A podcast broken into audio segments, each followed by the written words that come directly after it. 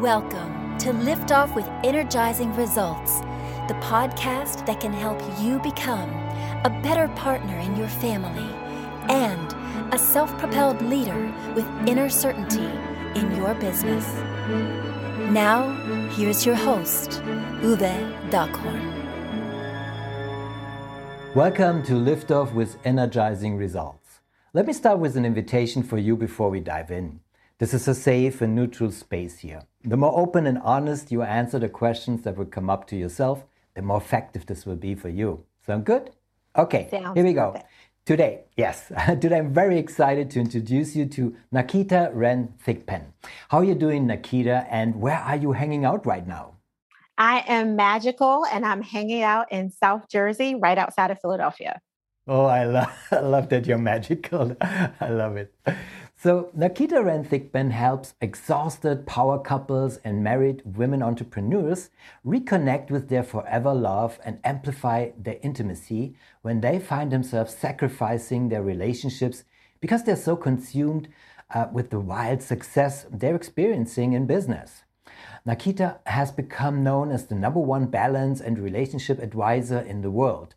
As an international best-selling author of the book Selfish, keynote speaker, podcast host, and CEO, Nakita's equipped countless high-profile women and a few brave men with tools to recalibrate their power dynamics, redefine their romance, and close the love gap to achieve whole success. And I think you have a remarkable and very important mission of helping your clients to understand why intentional selfish behavior is crucial for whole success. And so I'm very thankful that I can talk to you today. Well, thank you. I'm excited to be here and I'm very privileged to be able to do the work that I've been doing for well over 25 years. Oh, it's an honor having you here today. So let's dive right in, okay? Yes. Okay, so who's your ideal client and what's the biggest challenge they face? Yeah, we gave our ideal client names because we like to personalize everything. So the woman, you know, speaking from heteronormal standards, the woman's name is Ava Loren Olivier. And the gentleman, we've made up a fictitious name as well as Anthony David. Those names just sat in my spirit. So that's what we go with. Um, Ava and Anthony have been usually married for at least eight to 10 years. They have their own individual career pathways that existed before they came together. And since being married, they have created these amazing layers to their career. At least Ava is an entrepreneur. Anthony might be as well, but Anthony doesn't have to be an entrepreneur. But Ava definitely is. And they've created these wildly successful portfolios within their respective career tracks and Ava's business. In the midst of creating all of that, they haven't had energy to prioritize their marriage, right? They were very head down, beast mode is what we call it, focused on the business.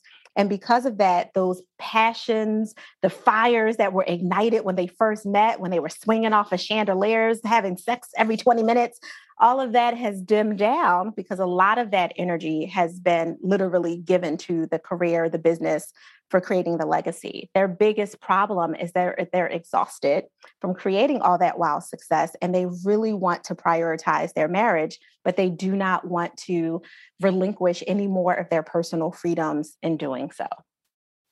Wonderful. I love the the analogy with the chandeliers, so you can see the picture in your eyes. I love yes. it. yes. We want more of that of these of these adventures, right? so, Nakita, what are common mistakes um, they make when trying to solve that problem? One of the biggest mistakes that we see for our power couples, because most of them are very high profile in their businesses or career tracks, whatever they're doing in the world, is they try to ignore it they're just like listen you know we these portfolios the houses the cars the vacations the trappings like we said we would do these things we do these things but when they do them they're on opposite sides of the couch. They're planning the vacation but they're not actually intimate in those moments because they really feel like they forgot how to ride the bike, so to speak. It's I have power couples that will tell me very honestly, we love each other. We're not looking forward to any kind of divorce or separation, but having sex is right down there with changing the oil in the car. It just feels like something that has to be done so that the car doesn't get ruined, but no one's necessarily excited to run and do it uh, and is obviously coming up not just because of physical intimacy, but because of the lack of emotional in- intimacy that's happening. Their biggest mistake is they try to ignore it and hope it'll go away, or they only want to address the marriage when they're in crisis, when they are knocking on the door of divorce. And we want to get them before they're about to strangle each other, ideally. Ideally, I would say yes. no, this is this is wonderful how you help them. So, before I ask Nikita, what is one valuable free action that our audience can easily implement? Let me quickly say something to our audience here. So, if you're enjoying the show so far, please rate and recommend us to someone you think could benefit from the show. Thank you in advance for spreading the word. So, Nikita, what is one valuable free action that our audience can implement that will help with that issue? Yeah, I'm going to say me time before we time always wins. If you are willing to put energy into yourself, you'll have more to share when you're with, we call spouses forever lovers because that's the goal to be with each other forever. We get it that this might be your second or third forever love, and there's no judgment on that if that's where you are in this moment. But we do intend to work with people who are really uh, sit, sitting in a space of monogamy and they want to have these long term healthy relationships. But you can't do that if you're not willing to give that same grace and kindness to yourself, to be in a long term committed relationship with you and who you're becoming. So, a free action step that I would give is for everyone to apply the formula of work life balance to their life. Our formula is like a fraction, a numerator over a denominator. The numerator is you admitting the truth of what you really want, not what someone else told you you had to have, not what your parents said you couldn't do, but what do you want at this age in your life, not the 22 year old version of yourself? What do you really want? And the denominator is creating the boundaries so you can achieve that truth as your reality. So, a quick example of that would be if you say, well i really want you know we have all the the good success and all that but i really want my business continue to grow and i want to enjoy the process i want to actually enjoy those vac- vacations that I take so I can take some pictures on Instagram to help the business and and share with, you know, prospects. Actually participating in my life instead of just setting up the stage for these captured moments. If that's really what you want, then one of the boundaries you'll have to put in place is some some energy management capacity, which that looks like who in your life is draining you right now and taking a look at that. Do you have a sister who's calling you every morning talking about the same boyfriend problem she's had for 10 years and not doing anything and you're wasting 2 hours instead of enjoying that time? Do you have a colleague that's not doing their share of the work in your business and you you have been friends with them for so long that you feel like you can't You know constructively criticize them or let them go like look at where your energy leaks are coming from and let's close them up it also looks like breaking expectations with yourself. If you're 22 year old self and you happen to be, I'm well over 40, so let's go with that. If your 22 year old self said, I'll have a house, a car, you know, a five year relationship, and two other things happening at 22, and now your 40 plus year old or 50 plus year old self hasn't attained that yet, don't berate yourself for not getting things at a certain age. Go from where you are now, look at what is, so you can move forward to what you really want, not to what you told yourself 20 years ago that you had to have. So that would be the gift that I would like to to say to apply to your very first thing that you can do for yourself is look at the me time. What are we doing for me? Like admitting what I want and creating some boundaries so I can go get it.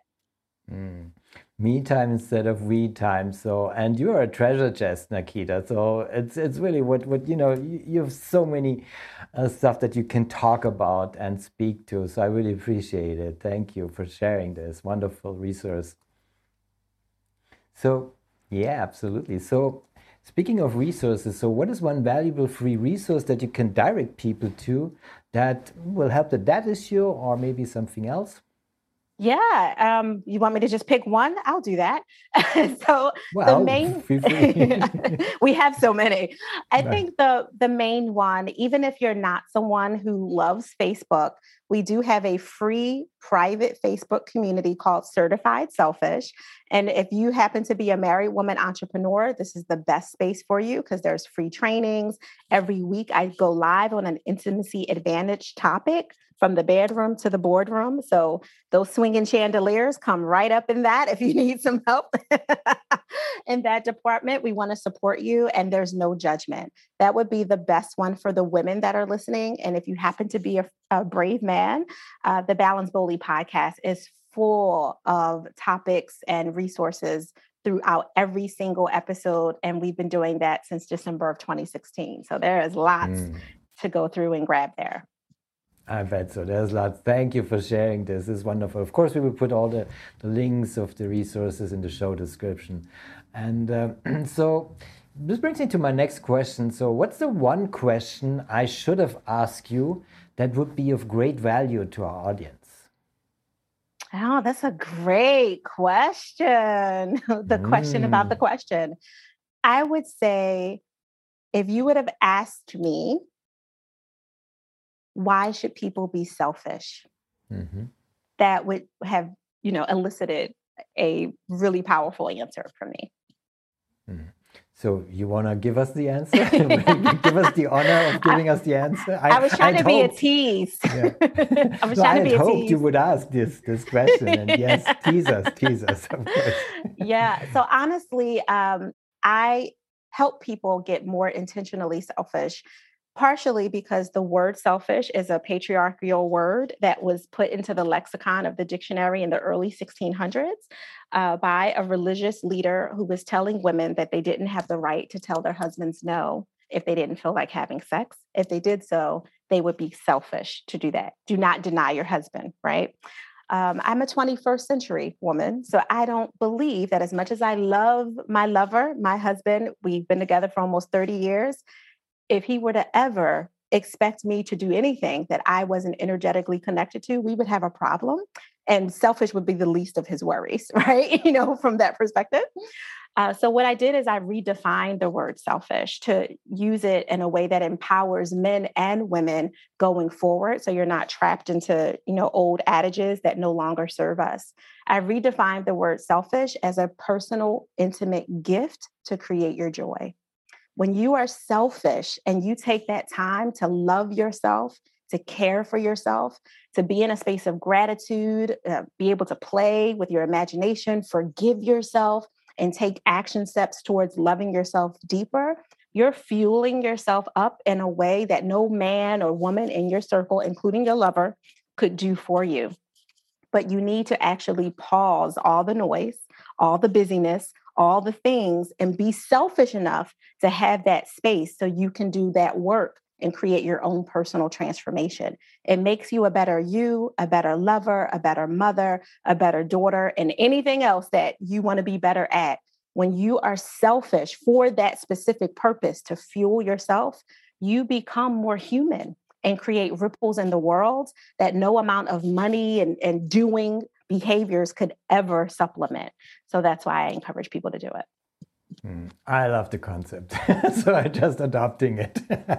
Be selfish, yes. Absolutely.